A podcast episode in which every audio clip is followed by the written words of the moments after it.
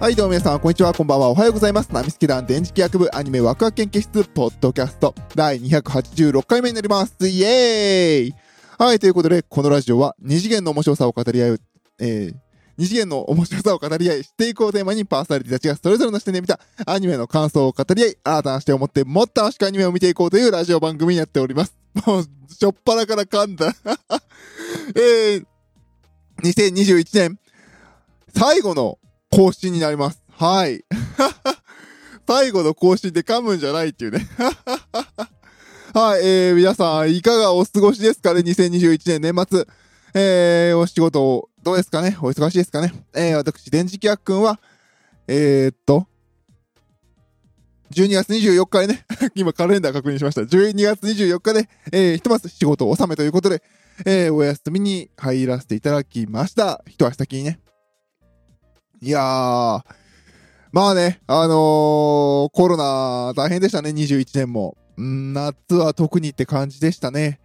なんとかね、あのー、多くの人が、えー、ワクチンを打ったことでね、かなり、えー、落ち着いた世の中になってきて、まあね、日本が結構、えー、いい感じになってますけど、まあそれでもね、まあ今はね、何でしたっけ、オミクロン株でしたっけ具材なんで飛ばしたみたいなね。具材を世の中の人が知る時代になってほしかったないやもうね、と話ずれますけどね、具材っていうのがね、こう大学のね、授業に出てくるわけですよ。もうね、ざわつくわけですよ。何あの記号何とか言って その具材をね、日本中が知る機会を失ったというこの機械損失、どういうことだっていう気はしてますけど、まあ、オミクロン株がね、すごくあの、電波性、毒性よりも電波性がかなり高いようなので、皆さんお気をつけください。えー、早くね、私もブースター接種の、えー、順番が来ることを待っています。はい、ということでね、えー、ごめんなさい、だいぶ話が逸れてしまって申し訳ないですね。まあね、なんとか、えー、私もね、1年間、えー、無事に乗り越えてね、えー、ラジオを皆様に聞いていただけて、えー、よかったなと思います。でね、あの、本当ね、いろんなところで聞いていただいて、本当に皆さんありがとうございます。えー、嬉しいです。本当にありがたい。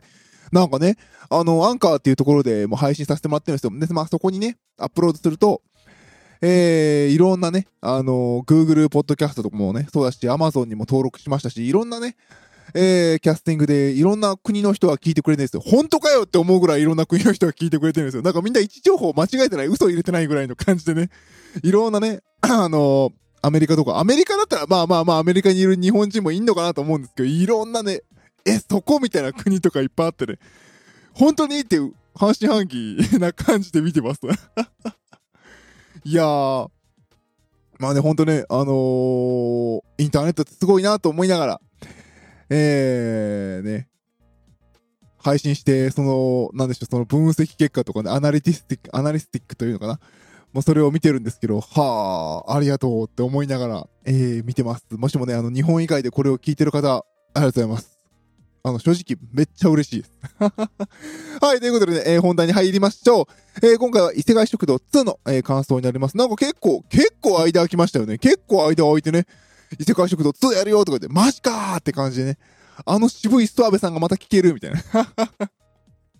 そんな、えー、感じでした。なんでしょうね、やっぱ、飯ネタが出てくると、なんかね、勝手ながら、中国とかね、ああいうののところの海外はね、需要も出てきたのかなっていう、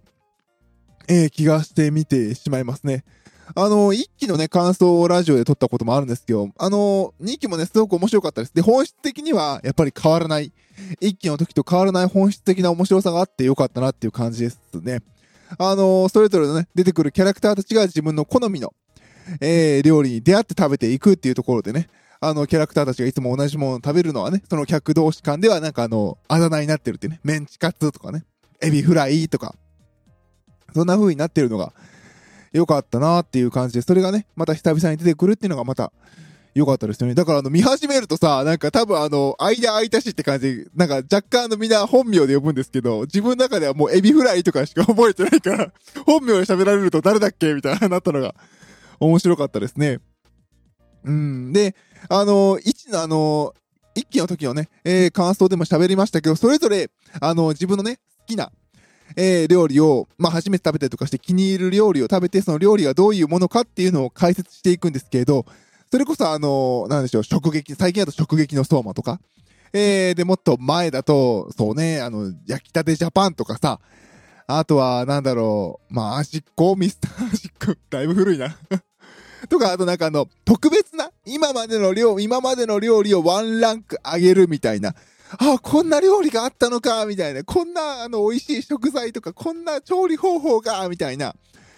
あの、付加価値の話をすごくするんですよね。それによる驚きとかの表現が多かったんですけど、この話は、えー、その、何でしょう、あの、もう、えっ、ー、と、とんかつならとんかつみたいな、エビフライならエビフライっていうそのもの、そのものの料理の、えー、話をするのがいいなっていうのがやっぱり変わらず続いてる作品で、すごく良かったなっていう感じがしましたね。うん、なんか、うん、やっぱ、やっぱりその料理単体、それそのものがやっぱいいよねっていう感じがする。あれがなんかね、たまらなく私は好きでしたね。あとね、今回ね、誰だっけな？誰だったかな？ちょっとどのキャラだったかな？なんかあの夫婦のキャラ、チビキャラの夫婦のキャラ。だったと思うんだけど、えー、どれだっけ？どれだ？どれだ？どれだ？これか。えーと、ハーフリングの種族。え、ハーフリングだっけ？確か。確かこの二人だったと思うんだけど、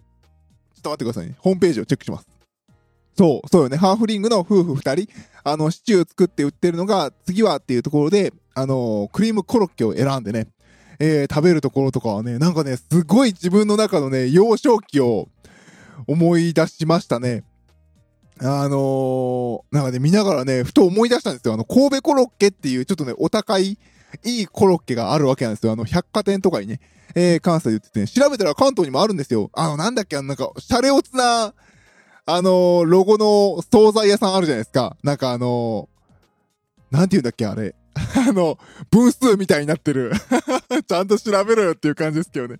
まあ、その惣菜屋の提携の人が入ってるし、神戸コロッケとしても関東で売ってるんですけれど、まあ結構百貨店とかね、えー、売ってたりするんですけれど、まあその神戸コロッケをね、すごい思い出しましたね。なんかね、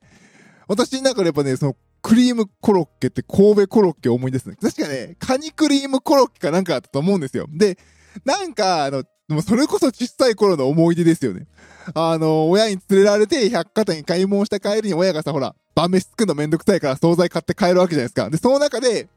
えー、買う候補の一つはやっぱコロッケやったんですね。神戸コロッケ。ちょっといいコロッケね。で、普通のコロッケと、で、まあ、一個だけやでって感じで、こう、カニクリームコロッケ、ちょっとお高いんですよね。カニクリームコロッケを買ってくれるっていうのをなんかね、めちゃくちゃ思い出して、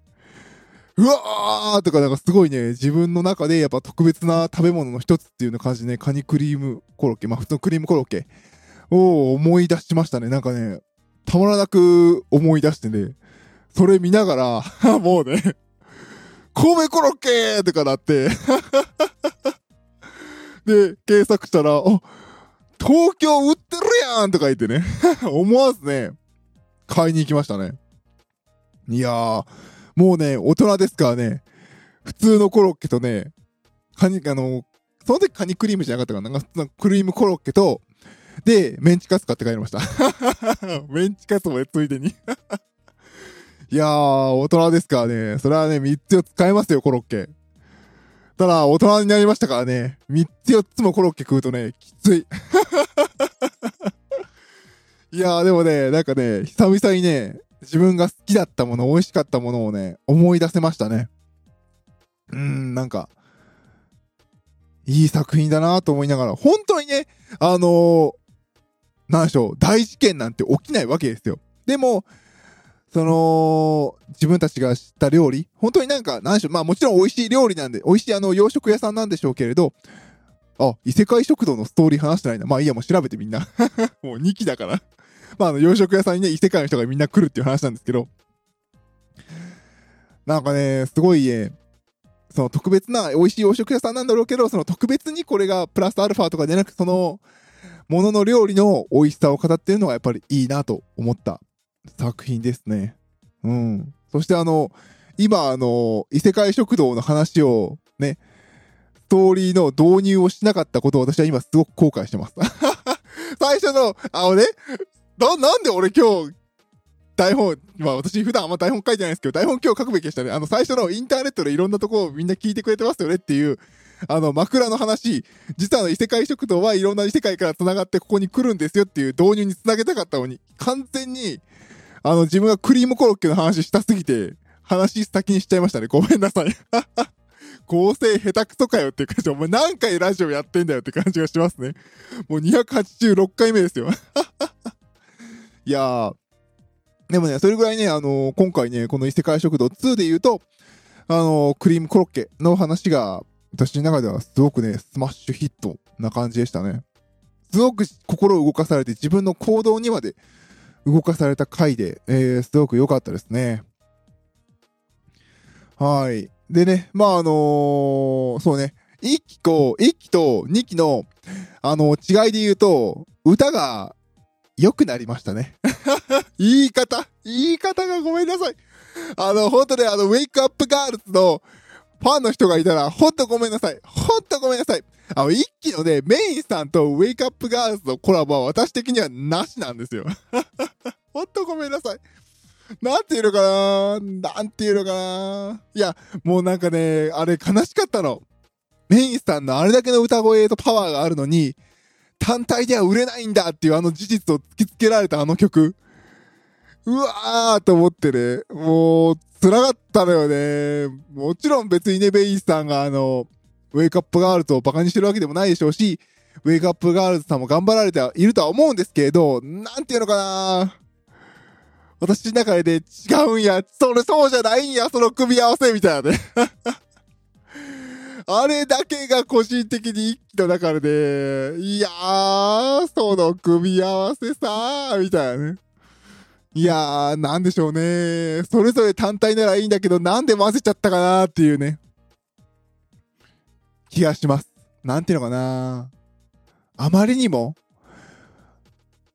あこう言ったら、本当失礼ですけど、歌唱力の差がありすぎるっていうのと、なんでしょうね。ああのー、なんでしょう、それぞれ単体はね、いいそれぞれの持ち味あるんだけど、混ぜてもなーっていうのがね、あのオープニングだけがね、ほんと申し訳ない。本当にファンの人申し訳ないんだけどね、私個人としてはね、どっちかにしたらっていう感じでしたね。はい。で、まあ今回はね、あの、オープニングが、えー、っと、確か一期のエンディング歌われてましたね。安野清野さんで、えー、エンディングが、間違ってたらごめんなさいね。エンディングが、あの、富山直さんになっておりまして、またね、あの、歌もすごく良かったですよね。あの、これぞアニソンっていう歌詞の内容になってて、私はすごく好きでした。ああいうのが、そうですね。あの、これぞアニソンっていう感じでしたね。これ以外にこれを使うと、ん？っていう感じになるようなちゃんとした楽曲になってるのは個人的にはすごく良かったなっていう感じがして、いい、本当にね、に来て頭から最後まで、えー、美味しくいただける作品になってたかなと思います。あとはね、あのー、えっ、ー、と、砂の国の人が、あの、告白するシーンのところで、挿入歌が流れるんですね。で、挿入歌が、ブワーッと入ってきて、あー、うまいと思ったら、あこれはもしやと思ったら、あの、ちゃん案の定ね、オープニング歌われてる安野清野さんと、えー、遠山直ちゃんのね、あの、二人が歌われてるっていう歌でね、ああ、見事やなっていう、えー、挿入歌になってましたね。後で調べたらなんかあの、二人のユニット名になってましたね。あ、このユニットで売ってくのみたいな。なんか強いかける強いは強いだろみたいな当たり前の方式見せられて。いやー、すげえわっていう、えー、感じでしたね。本当にあの2期は、えー、最初から最後まで面白かったですね。1期でこの作品好きだなって思った人たちが、えー、好きなものをちゃんと、えー、丁寧に作られてる感じがしましたね。よかった。うん。手抜きなく、しっかりと、えー、面白く作られていたいい作品だったのではないかなと思います。異世界食堂をね、あのー、見てない方はぜひ、あのー、1期2期と、えー、見ていただければなと思います。特にね、あの私みたいにね、もう、日々仕事で疲れてね、もう辛いの見れないっていう人はね、すごくいい作品です。もう全く見るのに体力使わない作品なので、えー、ぜひぜひ、えー、異世界食堂見てみてはいかがでしょうか。はい、ということでね、えー、今回第286回異世界食堂2の感想でした。パーソナリティ電磁気役でした。それでは、バイバイ。